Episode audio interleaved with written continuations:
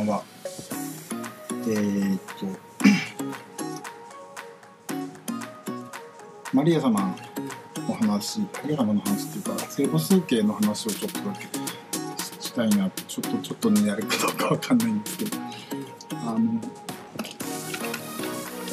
ツイッターでね、あの、プロテスタント、プロテスタントっていう、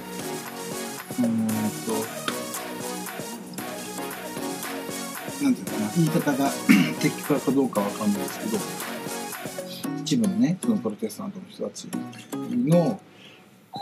中でそのマリマリア崇拝 についていい悪いっていうことを書いてる昔からずっと続いている話で、まあ、漢字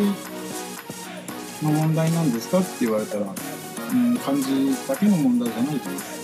マリア崇敬って言って崇うんと敬うに敬うとか崇拝をするですね崇拝じゃないんだけど崇めるに、えー、と敬尊敬の敬ですね。あるいは尊敬するっていうのがカトリック教会の伝統です。で今の教会の方針っていうのはどこに基づいているかというとうんと第二バチカン公会議っていうのが、えー、50年ぐらい前にあったんですけど、ですね第二バチカン公会議公文書っていうのがたくさん出てます。えーとその3番目1番目が典礼検証だって話をこの間、えー、としたんですけどその後がエキュメニカルエキュメエキュメニズムあ違う広報メディアに関する協例が出てその後ですね、えー、と3番目に出たのが、えー、と教会検証です。これ第5公会議期第5期第5期と言われますが教会検証とありますね。はいこれが前にもちょっとお話をしたんですが第二バチカン公会議後のカトリック教会とは何かというのを8章に分けて69のチャプターに分けて書いてあるのが教会検証です。でカトリック教会の公文書というのは最初の2文字を、えー、取って通称とするんですね。で、それに、大体、趣旨が書かれてるんですね。あの、上手な人の文章の書き方は結論を最初に書いて、その後にこう、述、論述していくっていうようなことがあったりするんですけど、あの、あまりにも、あの、は、いくら少ないと言っても8章もあること、あの、文章群の最初の2文字や言い表すっていうのは、なかなか難しくて、やっぱりこれは、あの、かた、かた、その、携わった司教たちっていうのは恐怖教会議公会議恐怖というふうに呼ばれるんですけどそれだけこう優れた、えー、学識と知識があってもちろんそこに、えー、と祈りと精霊が働いた上で成り立つわけですね。その教会憲章の最初のえー、2文字は何かというと,、えーとえー、訳されてるのは、えーと、と LG って書いてますね。ルーメン・ジェンティウムっています。諸民族の光カトリック教会はまあそんな言い方っていうか自分で言うのもあれなんですけど自己規定は諸民族の光であるっていうふうに書き出されてるんですね。でそれはカトリック教会がっていうのはってキリストが諸民族の光であってそのキリストをどのように表して伝えて、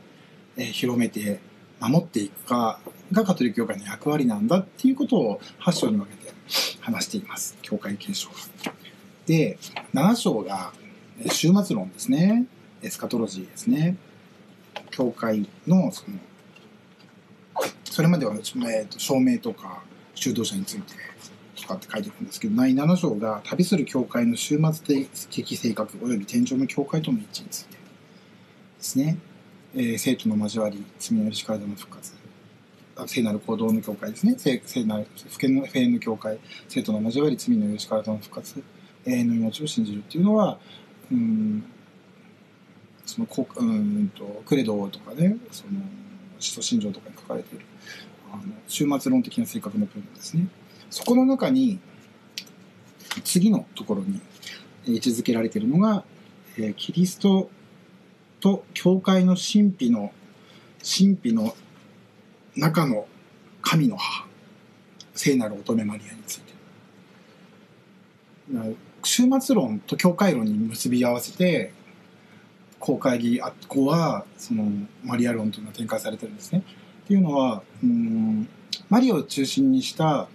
うん民間信心とか民間数形というのがとても盛んに行われていたんですけどあのカトリック教会ではそのマリアに対する新しい教義決定というのはそんなにされてなかったんですね。でうん第第1バチカン公会議ですね。第2バチカン公会議じゃなくて、第1バチカン公会議、1500年です。1500年代ですかね。1854年か。に、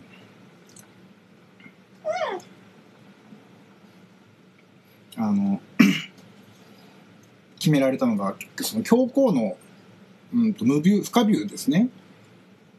が決められたんですけど、これは教皇様が喋ったことが全部正しいとか、教皇が喋ること全てに間違いはないっていう意味ではないんですね。まず、そこで誤解をされることが多いんですけど、教皇様は人間ですし、うんと、ローマの司教ではありますけど、その司教だからといって必ず正しいことを言うかといったらそうではない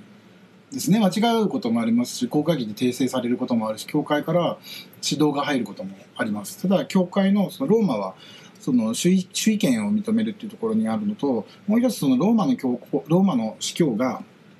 いくつカテドラというんですけどそのローマの司教座正座ですね教皇座から協議決定を総言にその教会の承認のうちに総言に宣言するうちにする時には間違いがない。というのが教皇の不可病で教皇自体が不可病ってわけではありません。教皇っていうか教皇様自体がね。パパ様が間違わない方ではない。間違いをたくさんするだろうし偏った考え方もする人たちもいるし政治的なスタンスも全然違うわけですね。並べてきたら今までのここ最近の強硬さも全然違うわけです。が、えー、そこからされたエクスカテドラですね。その狂気決定されたのは、えー、2つしかありませんそれが、まあ、1つがそのうん聖母の無限罪の門宿りですねで、もう一個が、えっと、1950年かな？に宣言されたのが、え聖母の焦点です。で、そうですね。現在の年度が1854年で、焦点が1950年。この2つだけがエクスカテドラですね。その、競技宣言されたのが、この2つ以外他には新しいものはされていません。で、この2つとも、中世から教会の中で培われてきた聖母数形の形です。はい。で、一つそのマリア様はその現在から逃れていたっていうことと、もう一つマリア様がそのこの世での生涯を終えられた時に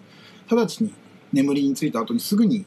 えーと、魂も肉体も手に上げられた。その自分から登ってたんじゃなくて あの神によって引き上げられた。のが飛翔点というふうに言うんですけどこの2つが競技決定されました。そして競技宣言されたんですがカトリック教会の今の聖母数形はこの2つの競技に基づいている。でこの2つの競技の立て方や、うん、と語られ方に基づいていると言ってもいいんじゃないかと思います。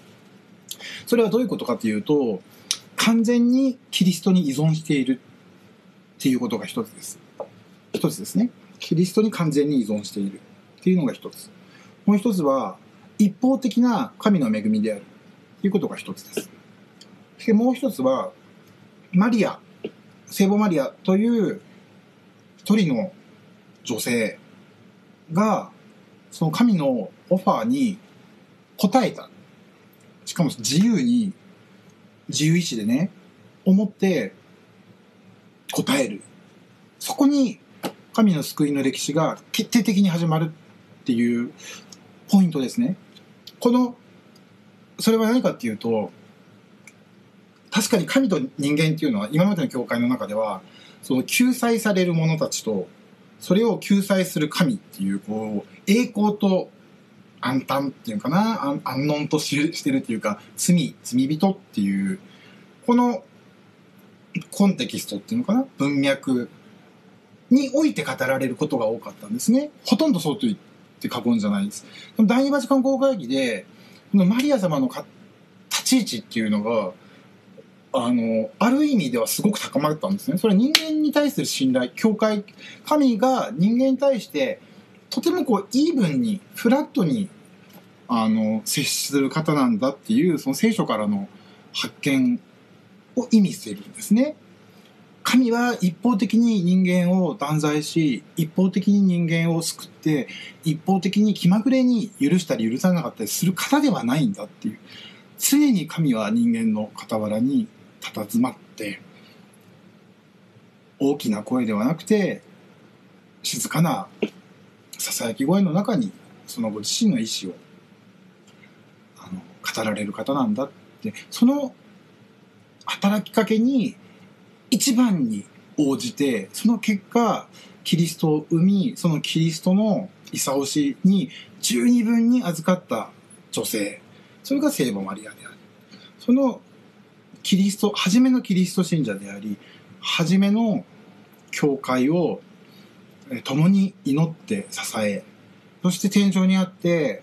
天と地のね、教会がミサを捧げる時には聖なるかの聖なるかの聖なるかな万軍の神なる主ってあれは天上の教会と地上の教会がこうミサの時に一緒になって神様を称えてるっていう前提のものなんですね。封建文というのは祈られていく時に神地上の命を終えた聖人やその天国に招き入れられた死者たちがその魂がね神をいつも一緒に地上の信者たちと心を合わせて兄弟姉妹と一緒に心を合わせて神を賛美しているのが聖なるかな聖なるかなっていうねあの祈りの言葉なんですがそれを見守って今でもこう導いて育てているのが聖母マリアなんだっていう発想がカトリック教会の考え方です。決して神様であったりとか、うん、精霊に対する礼拝のさせ方がされてはいけないっていうふうに規定されています。また、うん、贖い主、取りなし手っていうのはキリスト一人ではないかっていうふうなあのよく反論っていうのかな？あのプロテスタントの人たちの方がいますね。唯一の仲介者はキリストだけだっていうのはあのテモテに書いてるパウロの言葉ですね。あの神は唯一であり神との間の仲介者も人であるキリストイエスただは一人なのです。この方は全ての人の贖いとしてご自身を捧げになられました。というふうにパウロが言ってるんですけど聖母マリアはそのキリストの唯一の仲介を曇らせたり弱めたりもしくはそれに付け出したりするものではない。何かっていうとあの結び合わされている。キリストの仲介の働きに結び合わされている。それはなぜかって言ったら聖母が神の打診にを受託したそしてそのことによってキリストが人としてこの世に生まれてで人であって神であるキリストを産んだ時聖母マリアは神の母となられたわけですね。神と母となってでその現在から守られてた聖母マリアはその死の腐敗を招いて免れて手に挙げられたっていうふうに教会カトリック教会は信じているわけですけどその勲しはマリアの勲しではなくてキリストのご受難と復活に十二分に結びつけられたからなのだっていう。すなわちそれは誰に開かれていることなのかっていうと私たち信者一人一人に開かれていることなんですねマリア様マリア様を称えるっていうのはマリア様を称えるだけじゃなくて自分を大事にするっていうことと結びつけられてる。極端な言い方をすると。人間は悪いものじゃないだで罪の現実に放り投げられているだけではなくてそこから立ち上がっていくことができる。それは神の助けによって立ち上がり私たちの自由をそこに自分自身の人格の尊厳としてね一人格の自由としてあの立ち上がることに自由を使っていくことができる存在が人間なんだ。で、その人間の模範であり、うんと、模範、模範であり、まあ、鏡であり、教会の完全な形っていうのが聖母マリアの中にあるわけです。でそれは崇めるだけではない崇めるとかそれはキリストのゆえに崇められるんですけど私たちがキリストと結び合わされて生きていくことを受諾するからこう洗礼によって結び合わされたそのねキリスト者としての生涯を歩んでいくわけなんですけどうんとそれは自由な受諾によって成り立つわけでしょ？そのことを十二分に模範を見せてくださったのは誰かって言ったらマリア様なわけです。だからカトリックのマリア様の大切な仕方っていうのはその拝んだり、まあ、もちろん民間信仰であったりとかその祈りでマリア様にねその祈りを取り継いでもらうとか祈りの心の内を聞いていただくっていうこともあると思うんですがあの第二バチカン国会議後に優れたマリアロジーっていうかマリア神学なのはその教会の教会論とキリスト論そして終末論にマリア論をその文脈の中に位置づけることによってその教会その教会論として成り立つもちろんそれは聖書の根拠が聖書と聖典の根拠があるしあの共同権教会共同権によって宣言された正当性をカトリックは主張するわけですね。その中でこそ輝き出るのがマリア様の聖聖でありその聖聖に私たちも預かっていくのが聖母数形の正しい形っていうかあるべき姿なのではないかなと思います。あの聖母数形って言ったらこうもちろんそれをシンプルにとかうん分かりやすくとかうん親しみやすく表現するのにトリエント公会議でね津平人そのキリスト像聖人聖母の像の取り扱いについてうん規定されたんですけど正しくそのあのその魂が入ってるとかそのそれが神とあるとかっていうそういう意味での偶像化ではなくてそのシンボリズムですね。シンボリックのものとして扱っていくことによってそのそこにあるその五像とか絵その図章に対する警母の念がそれはそれを通さずにとしてもそれをそのプロトタイプである天にあるその聖人たちや神様そして聖母マリアへと私たちの心が届くんだっていうふうな発想になるんですね。そういう意味でその拝むっていう発想とか神格化するっていうのとはかなり違っています。まあ一見ね教会に行ってそのマリア様のご像が置いてあってそれが何ていうのかな美術館のその像のように置いてあるんじゃなくてその礼拝の対象として置いてあるように見えるわけですよね。でもちろんそれは礼拝ではなくて数形の対象であるなんですけどあの礼拝するのはその他にないわけですからキリスト教っていうのはその神を礼拝するわけであの強いてその手に取れる目に見える神様の姿っていうのはご生体しかないわけですね。だからそれを超えるものでもないしそれを継ぎ足すものでもないんです。完全に結び合わされていることですね。だからキリストを信じるっていうことと聖母を尊敬するっていうのは不可分だと僕は思います。なぜかというとそれは私たちもその教会の教えとか聖書に書いてある言葉に時には慰められて時には戒められてで心がね正されてで神様のそのご意志を生き生きるようにこう軌道修正しながら生きていくのがキリスト者の生き方でありキリスト教そのものだと僕は思うんですね。悪いものを罰していいものだけを作ってそして誰かを断罪してっていうのがキリスト教ではないと僕は思うんです。教会は断罪することができますね。なぜなら許す権能を持ってるからです。私たちには許しの権能は与えられてないんですね。だからその罪の許しはできないので断罪はできない。でその兄弟的な勧告を持ってっていうことをねとは前に誰かツイッターで書いてる人がいたんですけどそれは本当に心を寄せて共同体で共に祈りながらその人と寄り添うっていう姿勢なしにはありえないことですね。なぜならば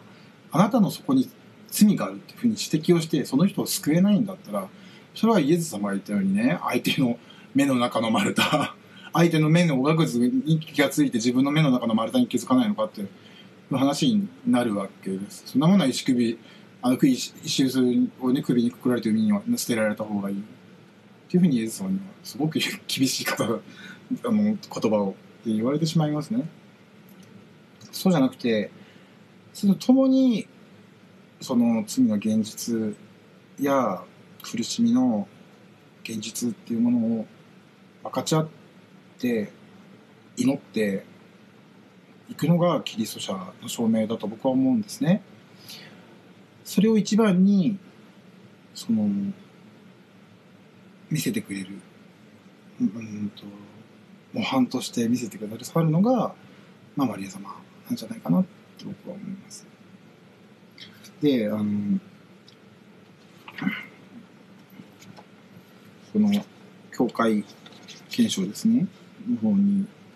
えー、っといろんなことが書かれていますがうんと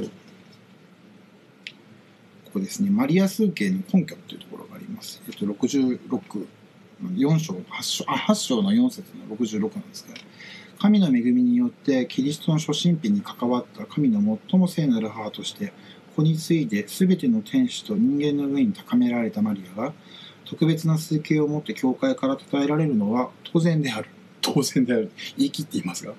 えー、確かに聖なる乙女は最古の時代から神の母という称号のもとに敬われ信者たちはあらゆる危険と必要に際してその保護を祈り求めつつそのもとに避難してきた。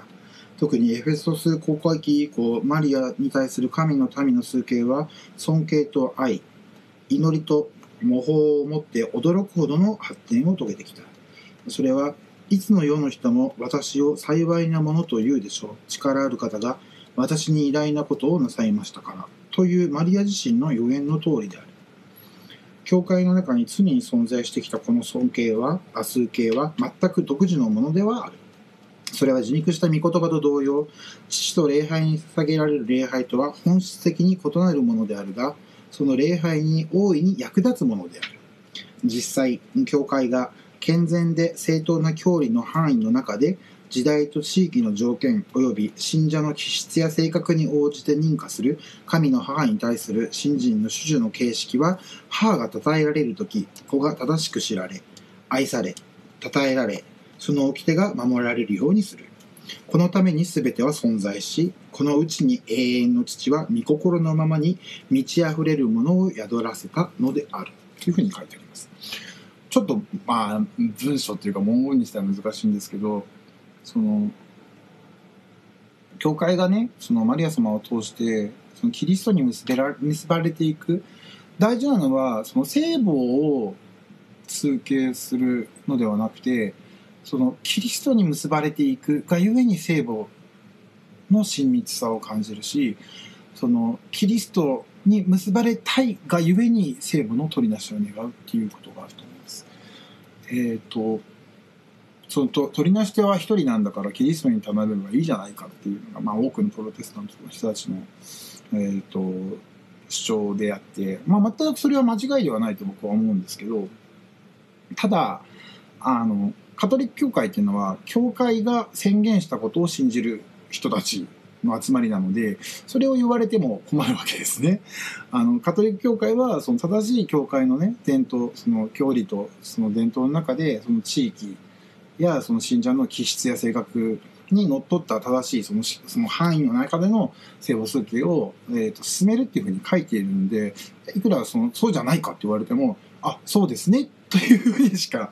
言えないのではないですかね。で、まあなんだろうな。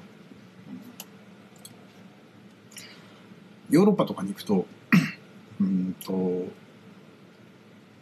いろんなところにチャペルがあるんですね。僕アメリカ行ったことないからわかんないんですけど、ヨーロッパは駅にまずチャペル、カトリック圏のね、カトリック教の、カトリック教国のところだったら、だいぶその、うんなんだろうムスリムの人たちもいるからそのカトリックだけのチャペルがあのあったらダメだっていうようなね発想っていうのもだいぶできてきてそのいろんな宗教的なシンボルを取り除いたそのメディテーションスペースっていうのかなも提供してる駅もあるしあの仏教とムスリムと、まあ、キリスト教に3つに分けてチャペルを置いているようなところもあります。で日本は、まあ、ムスリムのためのスペースがだいぶできてきたのかもしれないですけど台湾なんかに行くとその3つに分けたあの礼拝所っていうかチャペルが空港の中にあったりするんですね。でヨーロッパっていうのはまあローカル線の駅のそのホーム降りたところにあのお御堂があるんですね。でそこでいろんな人たちが祈ってるんですけどあのすごく特徴的っていうか印象的だったのが、まあ、いわゆる飲み屋街とか繁華街っていうのいろんな街にあって、まあ、日本ほどねその花町色町と他の町があの区別されてるっていうようなことはないんですね。あの大きな駅の近くの周りに、まあ、飲み屋さんがポコポッとあるとかねまあちょっとあのオランダとかはまだちょっと大きなその歓楽街だったりするんですけどその中にですねオランダでもそうですけどその歓楽街大きくなればなるほどいろんなところにチャペルがあるんですね。チャペルというかお御堂お御堂というか教会じゃないからお御堂じゃないんですけど、まあ、お御堂が小さいお御堂があるんです。でそこに、まあ、十字架がかけてあってひざまずき台があってで、まあ、いくらかでこうろうそくを買って灯すんですけどそのいわゆるその繁華街まあ花町とか色町とかって言われてるところにあるお御堂の中には必ずと言っていいほどあの聖リタっていうね聖人ですね。リトここにトゲピシとかささとかなってるリタと聖母マリアのご像があるんですね。でそのほとんどはあのすすで真っ黒になってるんですね。これあのシスター渡辺和子もその南米に行った時に八頭身の聖母真っ白もともとは白亜のね聖母像であったらそのマリア像がもう透けてねもう真っ黒になっているでその前で一心不乱にねいろんな人たち特に女性たちが祈りを捧げてる姿を見て心を打たれたっていうふうに言ってたんですね。僕も本当にそれ若い時に同じ光景をいろんなところで見ました。彼女たち彼彼らが何を何割なりわいにして生きてるのか普段どういうことをしてるのか僕には分かりませんし話しかける、まあ、言われもないですよねその知らない町の小さな海戸に彼らは真剣に乗ってたら知らない東洋人が入ってくるわけですね。下渡辺が言ってたのは聖母マリアは清らか汚れない罪のないっていうふうな方であるけどそのご生涯を通してあなたなら分かってくださるでしょう。理不尽な突然の神の母になれっていうオファー。それを受託した心。神殿で我が子を見失って不可思議なことを言われるその母としての不甲斐なさ。で最愛の子が十字架につけられるために苦しめられてズタボロにされて最後は息を引き取った後にその亡骸を抱きしめるしかなかった聖母の苦しみは計り知れないものだと思うんですね。7つの聖母の悲しみっていうのがありますけどその聖母だからこそその分かってくれる祈り分かってくれる気持ちっていうのがあるんじゃないかっていうふうにシスターは言ってるんですね。僕も本当にそう思います。あ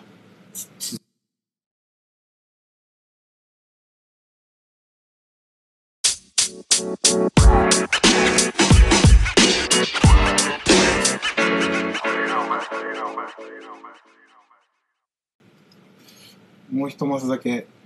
させてください。あの、そういう民間的な信心や信仰、その、ダブルワークだったりとか子育てだったりとか、貧困だったり搾取に苦しんでいる女性たちも、うん日本のねカトリック信者たちもいわゆるそのヨーロッパの繁華街で働いているような人たちもう周りから見たらねあの人は誉れ高いっていうふうに言われる信者もいると思うんですよ教会の中で。あの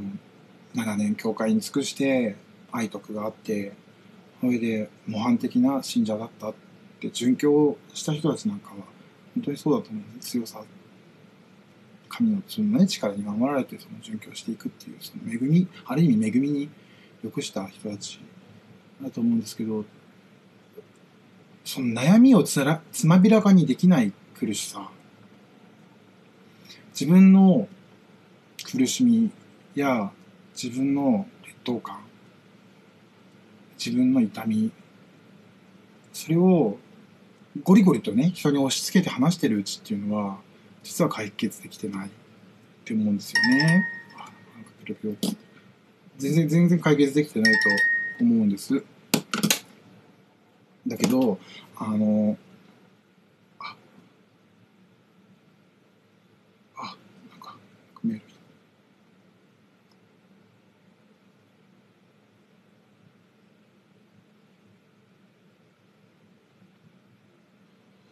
あの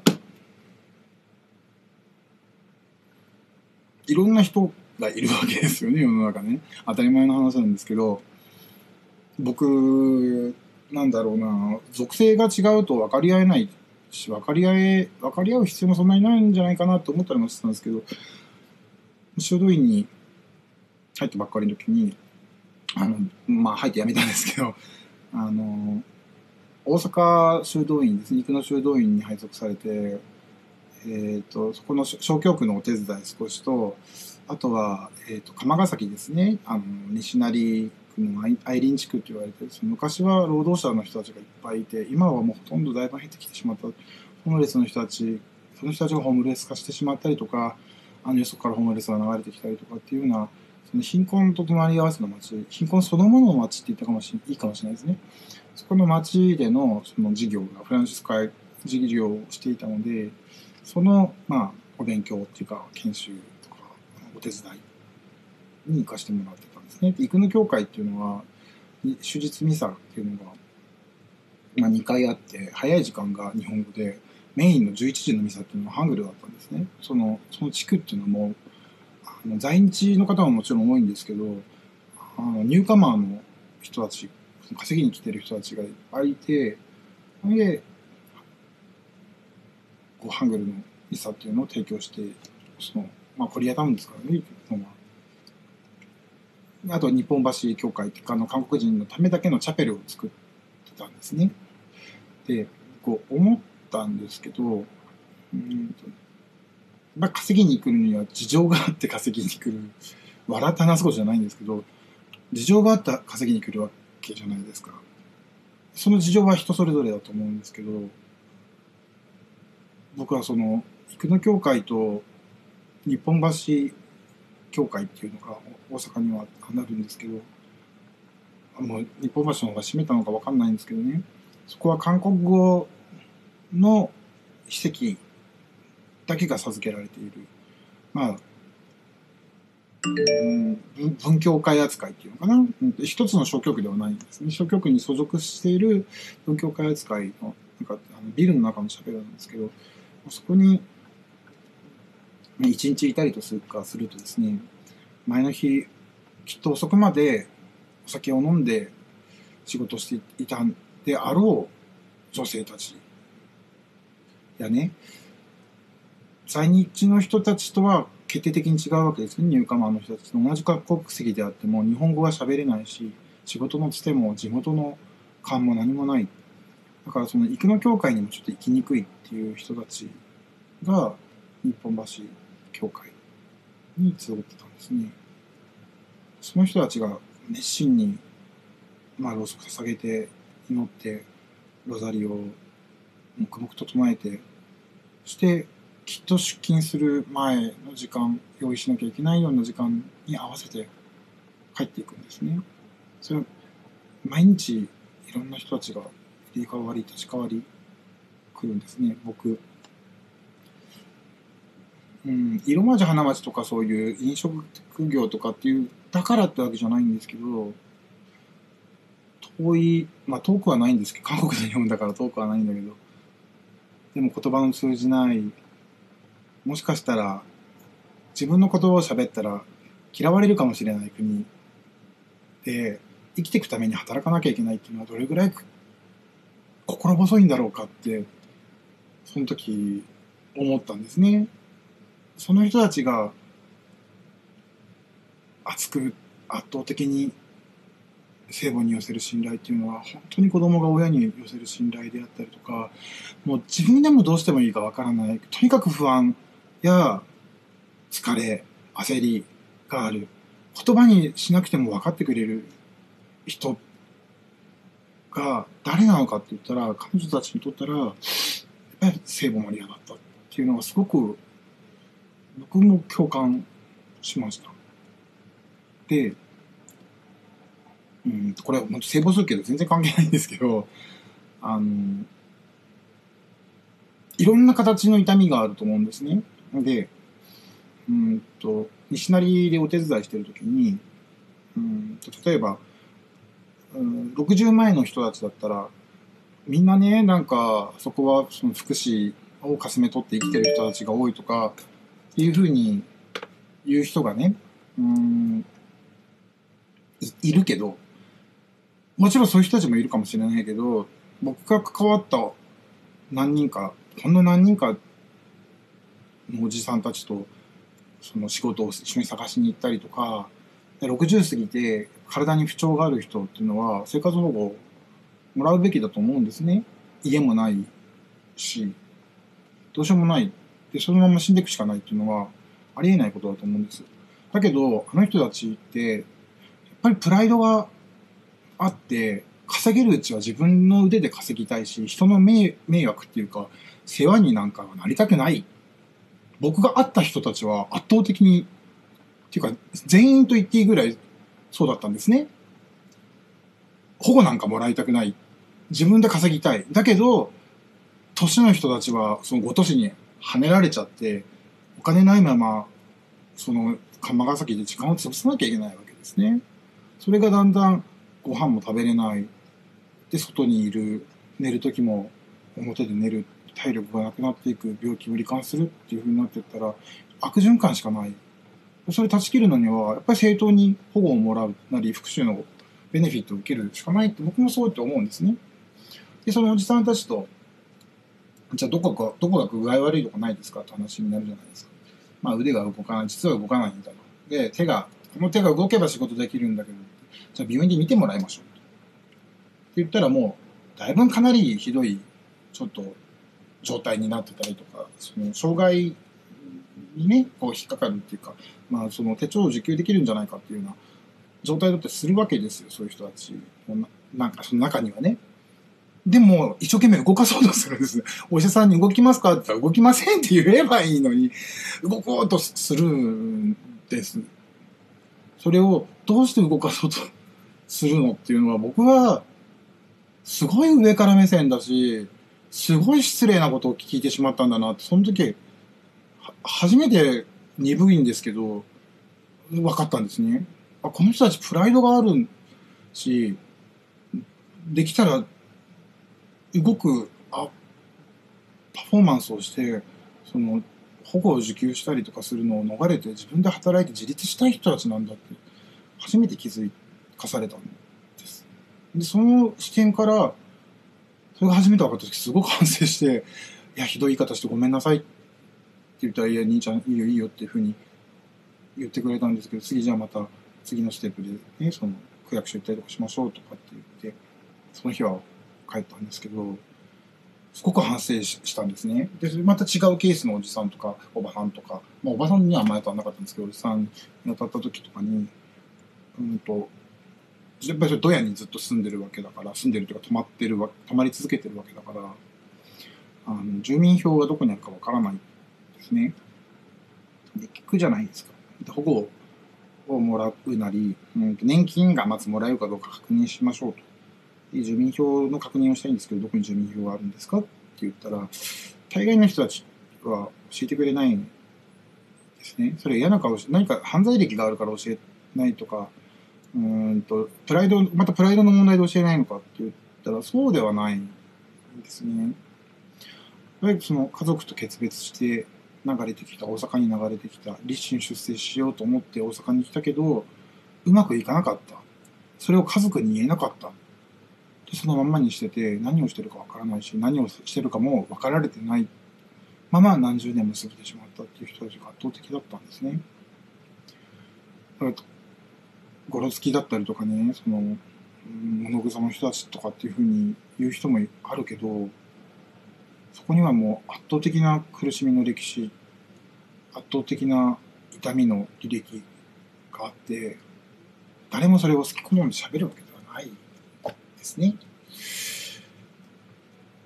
で、僕はそれをもう押しつぶされそうになっちゃった気持ちが。で、僕はゲイなんで、その家族問題、ちょっとだけ想像できるんです。家族に言わないで、冷たい息子になるのか、ぶつかって、親が思っていた子供ではないことを受容してもらうのにすごく時間がかかったりとかもするわけですよね。まあ、かかんない場合もある。うちはかかんなかったんですけど、全然。あの、その代わり教会とはね、断絶しちゃったんですけど、ね、親は。そその、それは言いたくない歴史だったりとかするんですね。その、経済格差や仕事に敗れてとか夢を破れて、その地元とたもとを立ったっていうのとは決定的には違いますし、でも構造的には、その、ふるさとを失う可能性があるとか、うん、アウティングされて例えば何かの病気が、まあ、ゲイで例えば HIV だったとするじゃないですかをその地元狭い地元で荒らされたりしましてしまったとかっていう人たちっていうのは本当に帰るところがなくなっちゃうわけですよ。そのなんか問題の構造が実はすごく似ていてそれはどこに寄ってるのかって言ったら、まあ、いろんな問題がまあまあもちろんそのお金中心の世の中とか格差社会だったりとか、うん、ベネフィットその福祉のねなさだったりとかっていうようなものもあるとは思うんですけどそういう構造的な悪に目指しているんだっていうことにその幾度にいる間に教えてもらいました。その世界中で聖母マリアにその大きなお御堂でこういうことを祈っているこういう姿で祈っているって見せれる人って僕幸せだと思うんですね。そうじゃないと思う。人知れず大きな通りからも挟れてすすけたねお御堂でしか祈れない人たちって世界中にいっぱいいるんですねその祈りを一番身近に聞いてくれるんじゃないかってその人々が思ってるのは僕は聖母マリアだと思うんです。それはやっぱり心情的にもうんと母だからマリア様だからっていうそのなんていうかな今日その警母凶母数形の念っていうのもあるんだけどうんあなただったら分かってくれるでしょっていうその自分の子供が殺されていくことに火を唱えることもできなくてその亡骸をその十字架のもとで抱きしめて佇む苦しみを味わったあなた様なら私のこの妻ミラカにできない苦しみを分かってくれるんじゃないんですか？って多くの人たちがここは祈ってるような気がします。まあもちろんそれを直接キリストに祈ったらいいじゃないかっていう立場の人たちもいるしそれはそれでいいと思うんです僕そういう人たちはそういう人たちしか あのプロテスタントのその立場は別に、ま、あの退けられることもないしかといってその聖母数形っていうものがプロテスタントの立場から退けられるものでもないと思うんですね。神の創造天地創造から始まっていろんな救済し人間との関係というのを持ってした時にもう無条件に人間を救う人間との関わりを持つ人間との関わりを断たない捨てないその神様の選びはどこにあったかというとその名もない寒村の女性である聖母マリアにあったわけですね。でマリア様はうんその聖書的なそのカトリック教会がマリア論をその教会論とキリスト論に結びつけて終末論と結びつけて教会憲章のこの最後の部分で語ってるっていうそのうんより返しっていうのはその正しいあり方その正しい間違いっていう正しいじゃなくてそのあるべき聖母の数形の仕方っていうのは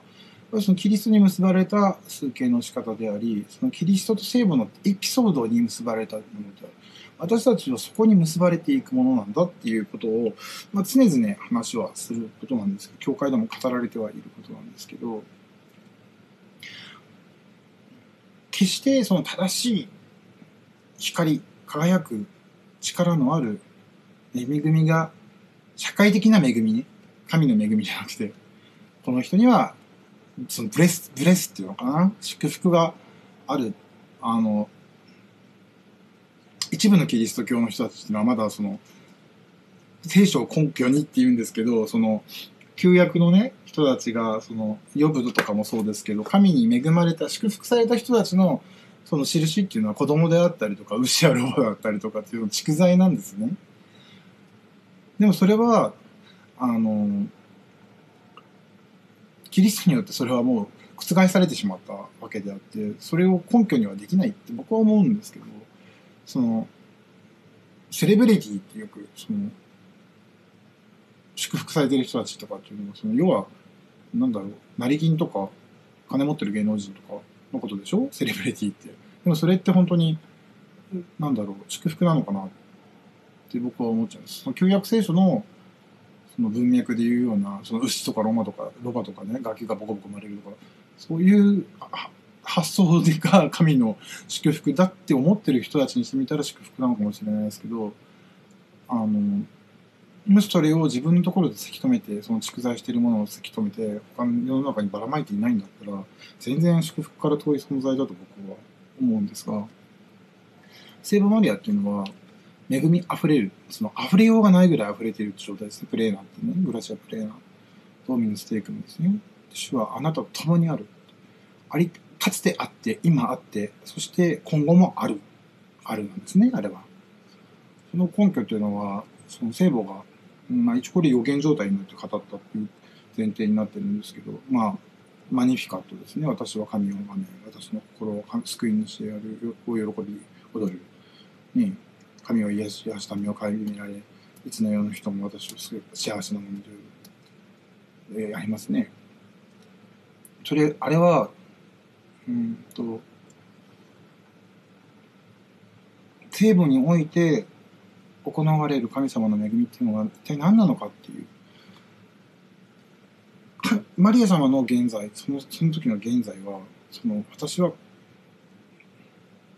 神を崇める。で私のは神の救いに喜ぶ私の心は神の救いに喜びを取る。それが現在それだけがマリア様の現実なんですね。で癒しいはした目を顧みられたとかねはそれは過去のその現在よりも過去のいつの世の人も私の幸せなものと呼ぶっていうのは顧みられたがゆえに未来を生きていくであろうことなんですね。マリアさんの現実は神を崇め神の救いに喜びを踊るっていうこの二つなんです。でその後ね、まあ、マネフィカットは、その、誇り暮らす者は虚しくなって帰る。貧しい人は上、あの、そのまま追い返されることなく満たされてるんだよっていうふうなことを、マリア様がね、その歌の中で言うんですけど、それは、うんそのさっきのセレブリティみたいに蓄財している人たちからかすめ取ってそれを分配するって意味ではないんですね。神様が恵みで満たすんだその恵みっていうのは一体何なのか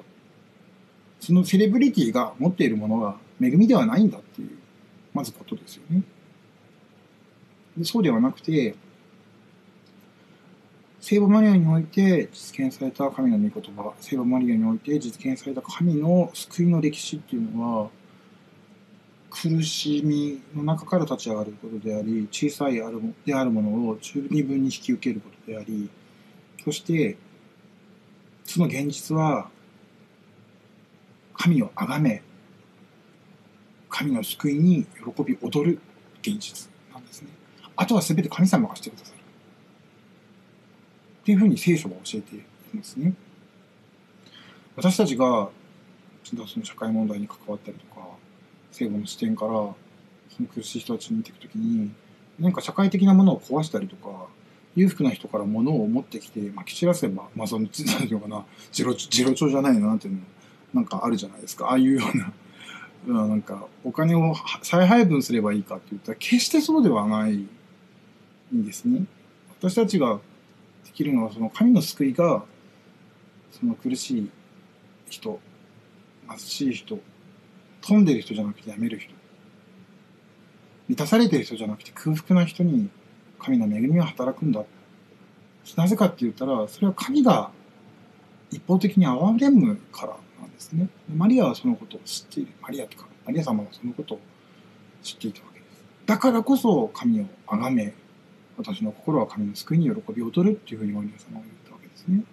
でも私たちがどこに結び合わせていかなきゃいけないかっていうとその現実だと思います。私は神を崇め私の神の私の心は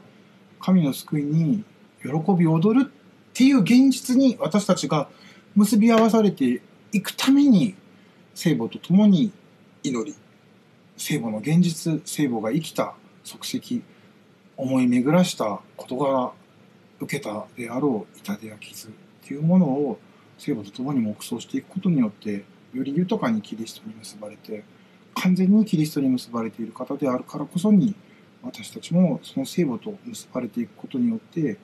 キリストにますます似たものとなっていくように導かれていくんじゃないか。っていうその期待と願いがあると思うんですね。マリア様は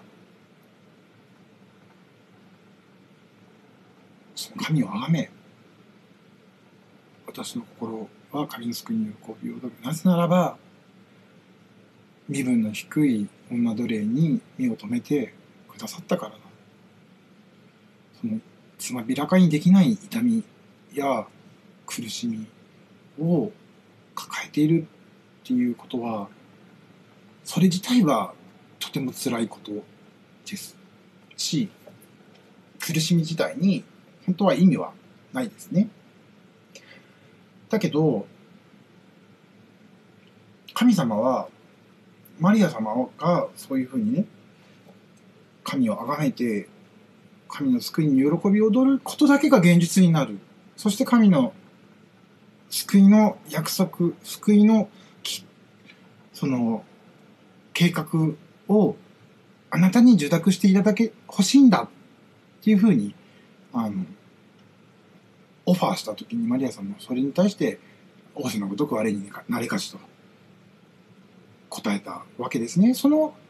根拠は神が偉大っていうのはもちろんあるしマリア様の生成っていうのが高いっていうのはもちろんあるんですけど僕が思うのは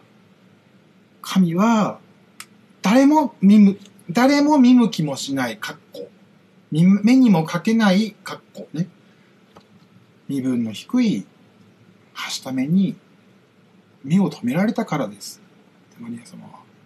言ってるんですね。それは私たちにも同じように希望をそこからも持てる。傷自体や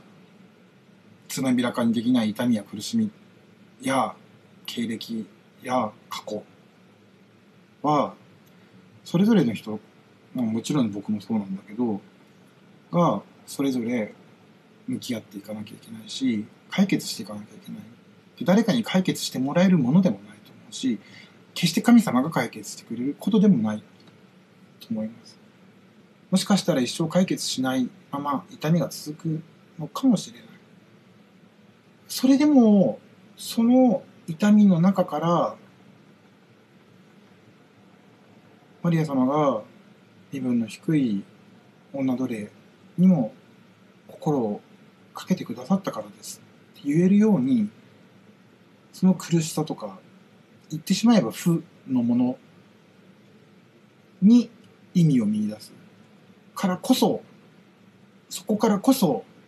キリストに結ばれていく糸口を見つけ出すことが可能になるんじゃないかなと思うんですそれは聖母マリアゆえに可能になると僕は思うんですね。し教会はそのマニフィカトのところのところではそういうふうに教えてますね。その過去のことと現在で未来なるであろうってことの中でマリア様の現在はそれなんだ。喜び踊る。そして崇めるっていうことですね。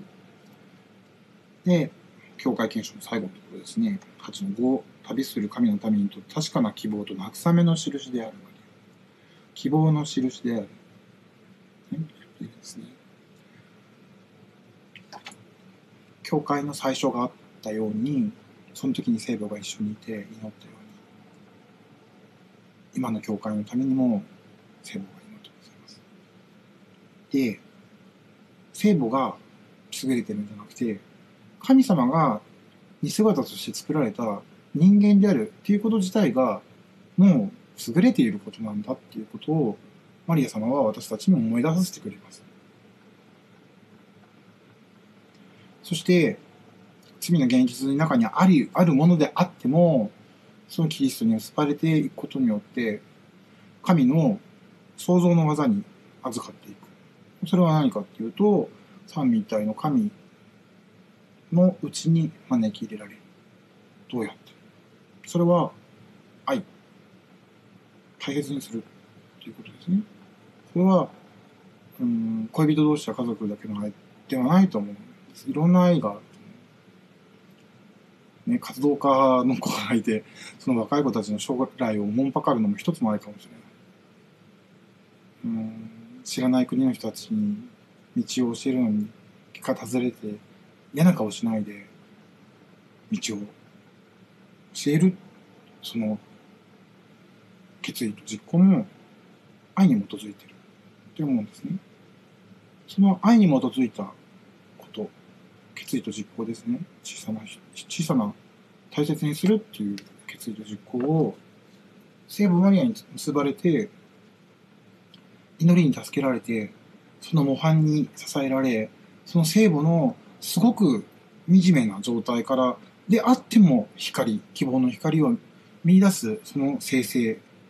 に結ばれることによって私たちは三位一体のその神の中に招き入れられて愛に生きるものとなり平和を作り出すものとなると思うんですね。それは創世記の中にある光あれっていう言葉に通じるものだと思います。ルーメンジェンティムというのは諸民族の光光あれ言われた神様に応えて生きていくために私たちはマリア様と共に祈りマリア様に祈るんじゃないかなと思いますなんかまとまりのない話になってしまいましたが今日はこれで終わりたい最後にメディタションを踏まえております。仕事それまあね我々は恵みに満ちた私はあなたと共におられます。あなたは同じ祝福神はハーセーマに私たちと共に今の死を迎える時もお祈りください。ありがとうございます。なんか話まとまんなかったかな。なんか感想とかわからないこととか言い申したとか言いましたとかあったら、えっ、ー、と DM とかリプください。ありがとうございます。また。